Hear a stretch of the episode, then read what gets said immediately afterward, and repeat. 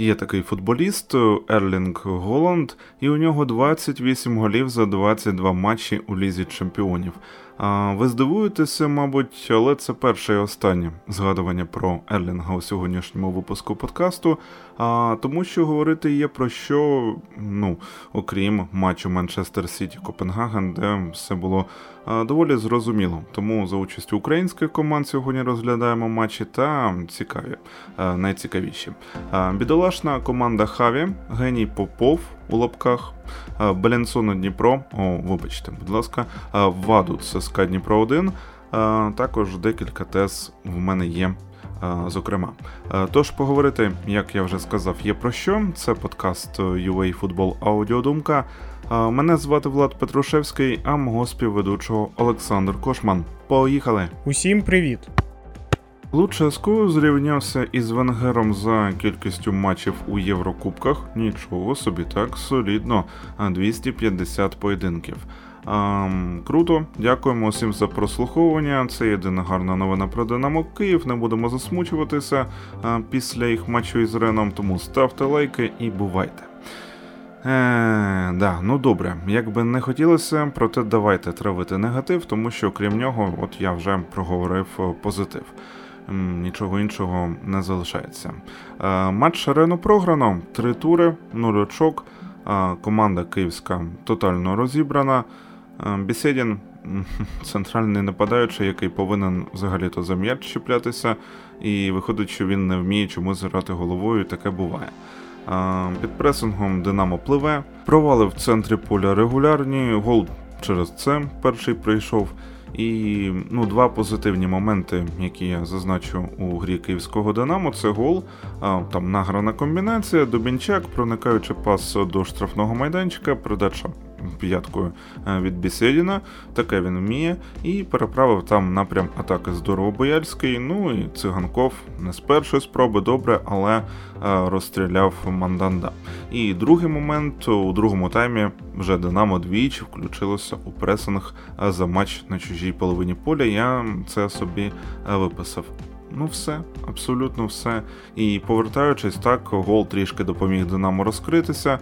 Е, ти забуваєш, ну, ти легше з психологічної точки зору себе відчуваєш, це нормально. Але перерва пройшла і як вітром здуло, так, Динамо в атаці тупо були нуликами у другому таймі. А Рен на противагу моменти мав, і Рену, якого, до речі, багато гравців в лазареті або були забанені, він грав нормально, він перебував в основному на половині поля свого суперника, це були гості, це було київське Динамо. Ну і звичайно ж, куди там без цього моменту, вишенька на торті, коли... Е, можна було хоч через ліве коліно, через праве плече із напів, напіввипортом якимось, я не знаю, забрати ту нічию. Ні. От Попову треба вже було на останніх хвилинах е, вирізати якісь передачі рівня Рамоса, я не знаю, когось там іншого підставити з хорошою передачею з центральних захисників, дійсно з хорошою. Е, ну не можна ж віддавати на перекритого гравця. Щоб потім опоненти, вони просто брали, розганяли швидкі атаки, забивали, просто перехоплювали м'яч. Ну не можна? Не можна. Комусь я щось нове розказав? Ні. І головне, що так чекали на повернення Попова. Мірча навіть неодноразово заявляв, що Попова команді не вистачає, так? І там вже потім Луческу сказав після матчу, що Ден припустився помилок, які недопустимі для професійного гравця. Тому й така виховна заміна за дві хвилини до фінального свистка. І такий, звичайно, такий трішки натягнутий момент, як на мене, там дійсно дві хвилини залишалося, і я не думаю, що Попов прямо завдяки цьому, цій заміні, масштабні висновки зробить, але, мабуть, Луческу знати краще, ніж мені тут, сидячи за мікрофоном. Ну добре, і от зараз пішли розмови про те, та виганяйте ви того румуна, потрібна зміна тренера київському Динамо. І в мене питання таке аналогічне, як із збір України. А хто, якщо не Петраков, вибачте, будь ласка, так? Хто, якщо не Луческу, вибачте, будь ласка. І я на сьогодні бачу одну, реально одну, але зайняту кандидатуру водночас. це Ребров. В нього контракт із Аль-Айном. Він підходить як для збірної потенційної, так і для київського Динамо. Тим паче у Києві ми його вже бачили. І ви просто вважаєте, що умовний там Михайліченко, чи Вернідуб, чи Скрипник – це буде набагато краще за Мірчу Луческу? Я не впевнений. Я думаю, що якщо не гірше, то просто поміняється шило на мило і якогось бусту, результату, сенсу то не матиме. Тому так, тому так. Вперше в історії три поразки у перших трьох турах Ліги Європи. І згадується, як сказав Ігор Суркіс, президент київського «Динамо», краще грати у Лізі Європи та перемагати, ніж у Лізі Чемпіонів та зазнавати принизливих поразок у головному клубному європейському турнірі. Виходить, що тепер ми просто спускаємо кожне з цих змагань на ранг нижче, ну виходить, що так. Я в вас вірю, ви підставите самі, бо якось занадто сумно це озвучувати. Сьогодні говоримо про поєдинок між Мадридським Реалом та Шахтарем. Ем, цей поєдинок був такий дуже дивний з точки зору складів, тому що на полі було відразу дванадцять українців. Я думаю, що все, всі е, про це чули, і це така ну, дуже класна річ, тому що я взагалі завжди мріяв, щоб грали саме наші гравці, щоб наші гравці грали на самому високому рівні. І краще ми програємо, але ці гравці отримують ну, такий досвід, який не отримаєш ніде більше. Тим паче, що грають саме тільки українці, всі один одного розуміють, і ну, це реально класно. Ну, плюс ще Лунін, який грав у воротах Мадридського Реала. Я відразу розпочну з Луніна, тому що е, після матчу з Осасуною на Андрія вилилась така критика, що ну, він не дуже гарний там, голкіпер і так далі. Але, як на мене, то слід розуміти таку одну просту річ. Коли приходив Куртуа і грав в перші матчі за Мадридський Реал, він теж грав ну, невпевнено. Це ще, м'яко кажучи, невпевнено. До нього теж були питання, але коли він почав грати більше, почав вже керувати захистом, потрішечки-потрішечки він вже влився в колектив, то тоді в нього вже не було проблем та питань. А тут і зараз у Луніна нема практики, він не грає постійно, він навіть не, програ... ну, не грав так постійно хоча б два поєдинки, він перший раз грає два поєдинки підряд. І йому необхідно грати, грати і грати, він вже не молодий, ну не, не дуже молодий, яким він був, і тому йому потрібно грати. Чим більше він грає, тим більше він буде спокійний на полі. Е, тим паче, що в нього є дуже класна передача, він дуже спокійно грає ногами, ну, то це те, що нема е, саме у Куртуа, і, як на мене, дайте йому шанс, дайте йому пограти хоча б місяць, і тоді можна вже буде казати, який він голкіпер. А казати і його якось звинувачувати, коли він там пропустив гол, ну, я не вважаю за потрібне. Для чого я це почав? Що після цього поєдинку теж була критика до, на адресу Луніна, що він пропустив там з першого удару по воротам і так далі, але м, слід розуміти, що, по-перше, дайте десять передач Зубкову таких самих, він не заб'є, так, ну, просто в кут, ну, в шістку, ну, це дуже такий складний удар, і я взагалі не розумію, як це він заробив, але це було реально дуже круто. По-друге, навіть якщо б стояв Куртуа, я не впевнений, що він би його взяв, ну, реально не впевнений. Може, якось по-іншому вибрав позицію, так, але все одно, ем, Лунін зробив все, що міг, і до нього в мене питань нема. Тим паче, що він казав Алабі, щоб він взяв партнера, що, ну, точ, точніше не партнера, а гравця, який стоїть один. Але Алаба це просто пропустив е, і нічого не зробив. Е, тому, як я вже казав, поки Лунін не буде грати постійно і не почне керувати захистом, не буде ніякої супервпевненої гри. Тому що голкіпер повинен орати на своїх захисників, він повинен керувати їми повністю. І тоді він буде впевнено стояти і у воротах. Але коли цього немає, і коли Лунін грає ну реально трішечки взагалі, то ну ніяких питань до нього в мене немає. Не тому, що він українець, а тому, що реально до нього питань просто немає, тому що я знаю, як ну я бачив, як він грає, і всі ми бачили, як він грає. Навіть бачили, як він грав у Сегунді, і дайте йому час, і тоді ви побачите, який він реально голкіпер. А зараз якось судити його немає сенсу. Що стосується саме гри. Ем, можна відразу сказати, що Шахтар, в принципі, провів по рахунку дуже хорошу гру. Тому що два один з Мадридським Реалом на виїзді, ну це взагалі космос. Тим паче, що ви граєте лише українцями. Це реально дуже круто. Але якщо ми подивимось на моменти та скільки шах... скільки Реал міг би забити е, саме Шахтарю, то тут вже є питання, а саме, ну, як на мене, це до правого захисника, до Коноплі. Я розумію, що там грав Вінісіус, і взагалі всі атаки Мадридського Реала йдуть через лівий фланг, але все одно, ну, якось мені хотілося більш такої стабільної та класної гри, тому що Конопля якось взагалі випав. Він на початку поєдинку грав дуже спокійно, а потім, ну, все програвав. Його фланг реально не взаємодіяв так, як повинен взаємодіяти зі шведом та і в захисті з Бондарем. Ну, мені, чесно, не сподобалось, як він зіграв. Що стосується Бондара, я його критикував на попередні, на попередньому підкасті, але сьогодні, в принципі, він зіграв непогано, як на мене, як для гри з Мадридським Реалом. Але все ж таки я не можу оцінити прям супер якось гру захисників донецького Шахтаря, тому що, ну, моментів у Мадридського Реалу було реально на голів десять, ну, чесно. І те, скільки вони не забили, це саме проблема Мадридського Реала і його нападників. Тому що ось я відразу скажу, що і так, я вболівальник Мадридського Реала, але в мене є декілька претензій і, в принципі, незрозумілостей, які в мене є стосовно гравців.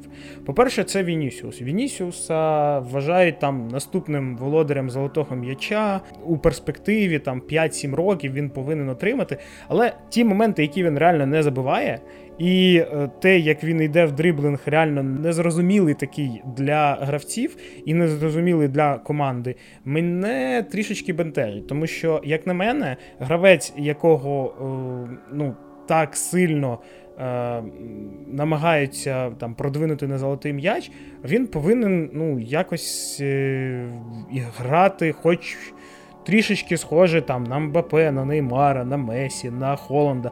Тобто забивати, вишукувати моменти, ну і взагалі від його гри слід отримувати такий оргазм, можна так сказати. Але цього реально немає. Тому, ну, зараз Вінісіус все ж таки, все ще перспективний гравець. І, як я вже казав, наприклад, того ж Родріго, до нього питань в мене реально менше. І ми бачимо, що коли Родріго грає зліва, то він реально краще, ніж Вінісіус. Родріго взагалі грав в центрі нападу, зміщувався він все одно на лівий фланг до Вінісіуса, і від Родріго було реально дуже багато гостроти. Так, Вінісіус забив з передачі Родріго, але там комбінація була класна, і взагалі, якщо б Вінісіус навіть там би не забив, то до нього було б ще більше питань, але хоча б там він забив, але у нього ще було моментів сім, де він повинен був забивати. Що стосується того ж Бензема, так, ми всі знаємо, що, скоріш за все, йому дадуть золотий м'яч. Але от я бачу цю гру, це Шахтар, це не топ-суперкоманда, так, ми всі це розуміємо. І проти Шахтаря у Бензема теж є три-п'ять моментів, ну, дев'яносто відсотків. Які він повинен забивати, і які він не забивав навіть у минулому сезоні. І тому золотий м'яч такому гравцю, ну це трішечки така дивна річ. Так, він провів реально класний сезон, але все одно, ну, той же Левандовський забив би три з тих позицій, де знаходився Бензема. Холланд би забив п'ять, напевно, ну не знаю, чесно, зараз це взагалі якийсь космос.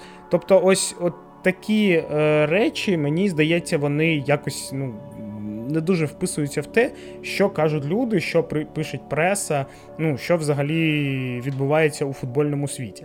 Ну, це моя думка, все ж таки я вважаю, що гравець повинен чимось виділятися м, на фоні інших гравців.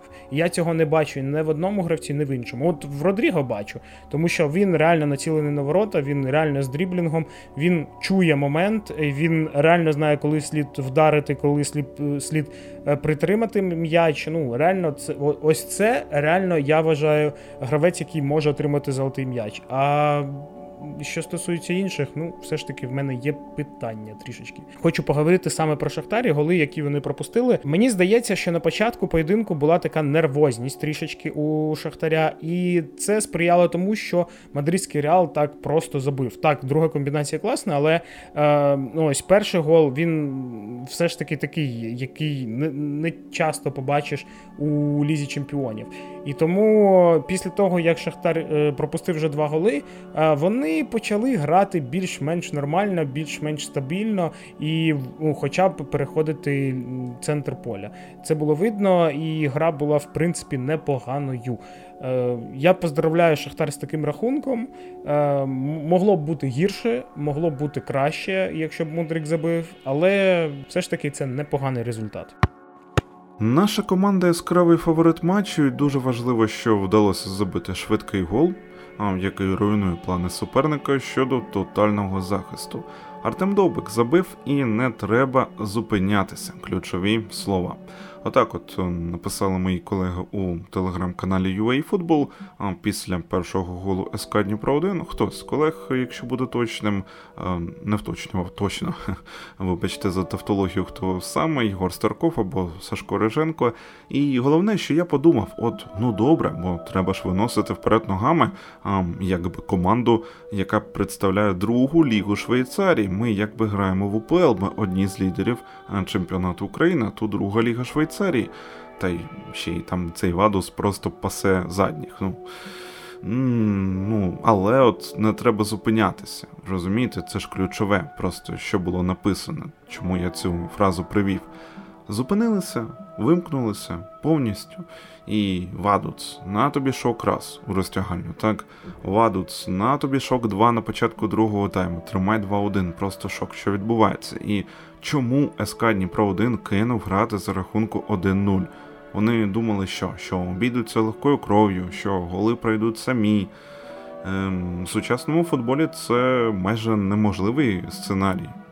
Тим паче там андердог-фаворит, добре, коли там дві середні команди грають. Ну, у е, сучасному футболі такого не буває. І начебто ж усі сценарії такі більш-менш відомі, е, ми їх знаємо, так? Е, футбол можна вкласти в принципі, в принципі, якщо ти багато його дивишся, в основні блок-схеми. Їх навіть буде менше десятка, я вам чесно так скажу. Якщо не вважати, що може бути щось, звичайно, аномально чудесне, таке, ну, як ти не розраховуєш, ти цього не очікуєш, те, що ніякому explanation не буде піддаватися, таке буває. Проте один із основних сценаріїв, ти кидаєш грати, ти фаворит, ти ризикуєш отримати, і ти отримуєш, якщо ти не вмикаєшся попередньо, ну, назад, так? І моменти вже потім свої дніпряни не реалізовували, худо-бідно вони зрівняли, окей, не без фарту, до речі, там допоміг рикошет, і під кінець майже, майже вирвали перемогу. Але ж, ну, мораль сей басні, так, можна ж було спокійно то робити, це моя основна думка щодо ес ка Дніпро один. А так, прийшлося працювати, пахати, орати, нервувати. А можна було спокійно просто ось ці нерви їх розподілити на весь матч, на всю дистанцію матчу і все. Ну що ж, я маю надію, що тепер у ес ка Дніпро один ем, є відповідний досвід, його, виходить, не було, і тепер є у здобутках своя власна Белінсона. Ще я зазначу, звичайно, що здоров'я Валерію Лучкевичу, так, бажаємо здоров'я. Ем, перший раз вийшов у сезоні, травмувався, так тяжко, причому за чотири хвилини. Ех, я бачив на власні очі, до речі, його перший матч. Дебют за футбольний клуб «Дніпро», ще за Мирона Маркевича. Я сидів у прес-ложі, так описую, ну це якесь побачення, вибачте, ні, звичайно ж. Валерій вийшов із перших хвилин, тоді у складі він дебютував, і начебто під схему три п'ять два, якщо я нічого не плутаю, із вінгбеками, тоді це було, ну взагалі, якщо ми сьогодні у дві тисячі двадцять другому році на це дивимося і думаємо, та, ну схеми з вінгбеками, ми це бачили вже сотні разів, то тоді то було таке щось дійсно екзотичне, щось з італійського футболу. Ну, небагато грали українські клуби у це. Ну, я відволікся із вінбеками. Так була схема. І коли у другому таймі там Мирон Богданович його міняв, Лучкевич був увесь бурякового кольору, увесь, можете просто уявити, молодий хлопчина, дев'ятнадцять років чи щось таке. І ще після матчу тоді Маркевич сказав, що Дніпро тоді вперше за нього зіграв три п'ять два, що, мов, крута схема, але потрібні фізично підготовлені крайки для такого тактичного модуля. І Лучкевич ту роль потягнув. Тому якось ну, небайдуже, що от людина з того ще Дніпра, я сам з Дніпра, і тому небайдуже, небайдуже.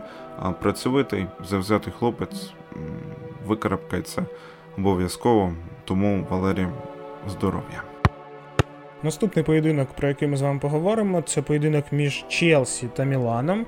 І тут, напевно, слід сказати відразу, що кожен тренер Челсі, який приходить до клубу, він хоче грати в два центральних захисники. Він там пробує так, ну там два, мабуть, матчі, розуміє, що це не працює, і переходить на три центральних і далі вже будує гру. Як мені здається, тут такі дві речі є. По-перше, напевно, це стосується того, що Сілва є в команді і слід його випускати, тому що він реально класно керує захистом. І другий момент, напевно, що Кулібалі та Фофана, напевно, не можуть грати в центрі захисті вдвох без там чіткого, чітких вказівків від Сілви. Ну, мені так здається.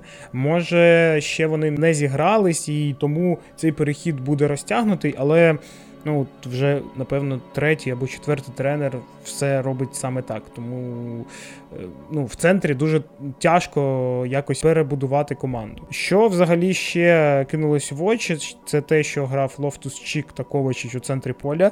Я цього не пам'ятаю взагалі, коли вони грали. І, ну, в принципі, непогано вони справлялися зі своїми обов'язками. Ковачич трішки випадав з гри, мені здається, тому що через лівий фланг все як якось тормозило, але все одно непогана е, така зв'язка, і якщо ми згадаємо, що в принципі у Челсі є проблеми з центром поля, е, тому що там Канте, який там два матчі грає, десять в нього травма, і Жоржиньо, який, ну, все ж таки, як на мене, він повільний гравець, він не підходить під реально класний інтенсивний футбол. Е, це моя думка, і тому, напевно, тренер шукає е, якісь варіанти, е, які будуть е, грати хоч якось в центрі поля. Я б ще поговорив про Маунта, е, який не забиває вже багато матчів. Е, взагалі він кожен поєдинок, мені здається, реально працює на всі сто, але йому не щастить, там навіть коли він забиває, все одно там офсайд або ще щось. І ну, напевно, йому слід трішечки почекати, та вболівальникам слід трішечки почекати, коли він заб'є один-два м'ячі, а далі вже буде, як раніше, буде, мабуть, найкращим голеадором у Челсі, тому що в нього, в принципі, є всі завдатки для того, щоб е, саме так грати. Кого б ще відмітив би в Челсі? Ну, Джеймса, я не знаю, слід його відмічати чи ні, тому що він кожен матч проводить класно, можна так навіть сказати, і тому те, що з ним продовжили контракт, це реально така класна річ, тому що він реально зараз лідер, він розуміє, що від нього хочуть на полі, він розуміє, що він може дати на полі, і що саме круте, що він грає як в захисті, так і в нападі дуже яскраво, до нього претензій нуль. Які претензії ти можеш дати гравцю, якщо він встигає і там, і там, ще і так круто, ну, і класно забиває? Питань взагалі ніяких нема. Що стосується Мілана, слід, по-перше, сказати, що в Мілана дуже багато травмованих, реально дуже багато, навіть голкіпер. І це велика проблема для Мілана, і, напевно, ще така друга проблема, це те, що е, все ж таки Мілану не вистачає глибини складу, не вистачає, їм потрібні ще гравці. Ті гравці, яких вони взяли влітку, ну, напевно, не всі підійшли, як на мене. Так, ще не дуже багато часу пройшло, але все одно, все ж таки я бачу, що в кожну лінію, практично в кожну лінію слід ще купляти, мабуть, по гравцю як мінімум. Тому що є з цим проблеми. Що стосується, наприклад, атак, які були взагалі у Мілана, то Мілан ну, взагалі практично нічого не показав. Леао в цьому поєдинку був таким дуже інертним, його непогано закрив Джеймс. Плюс до цього ще Леао приходилось оборонятись, тому що Джеймс реально розривав правий фланг. І тому ми нічого не побачили від цього гравця, від якого бажаєш побачити якоїсь яскравої гри. Це, можна сказати, так само, як і Мудрик в матчі проти Реала не показав якоїсь дуже видатної гри. Тут, мені здається, така сама історія. Челсі виграв, виграв по ділу, тому що Мілан нічого не показав. От реально нічого не показав, що можна було б занести їм до активу. Так, в них був момент при рахунку один нуль, і, напевно, якщо б вони забили там на сорок п'ятій хвилині, то тоді, може, гра якось би змінилася, але ну, це все одно не той Мілан, який в серії А. В серії А все ж таки Мілан грає трішечки яскравіше, трішечки краще, так, не з такої кількості травмованих, але все одно. Я все ж таки хотів побачити щось більш-менш приємне, можна так сказати, тому що ну, саме в цьому поєдинку не дуже мені сподобався Мілан. Я не побачив якоїсь цілісної гри, центр поля взагалі гуляв, як я не знаю що. Ну, тобто не було нічого, що можна було б відмітити. Що стосується, наприклад, нападу Челсі. Я хотів про це теж поговорити. Ми проговорили про Маунта. Я хотів ще сказати про Стерлінга та Обем'янга. Що один, що інший. От що Стерлінг, що раніше, взагалі, він ну, дуже багато поров моментів. Що зараз? Він не віддає передачу, коли потрібно. Він не пробиває, коли потрібно. Так, він забиває голи. Та, якщо ми побачимо, у нього непогана статистика, як для Стерлінга в Челсі. Але все одно, я хочу, щоб він грав ну, більш гостро. Ну, там є деякі моменти, коли, е, якщо б він грав у, за Сіті зараз, то Пеп його, йому б так напихав, тому що ну, ну чому ти не віддаєш передачу?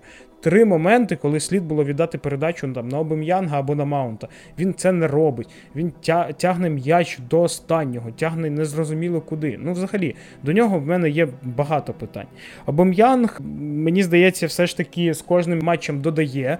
Він розуміє, що на нього зараз всі дивляться. Варіантів так небагато є в Челсі з нападників. І тому подивимось, все ж таки поки що до Поттера ніяких ні претензій, ні похвали, можна так сказати, немає від мене.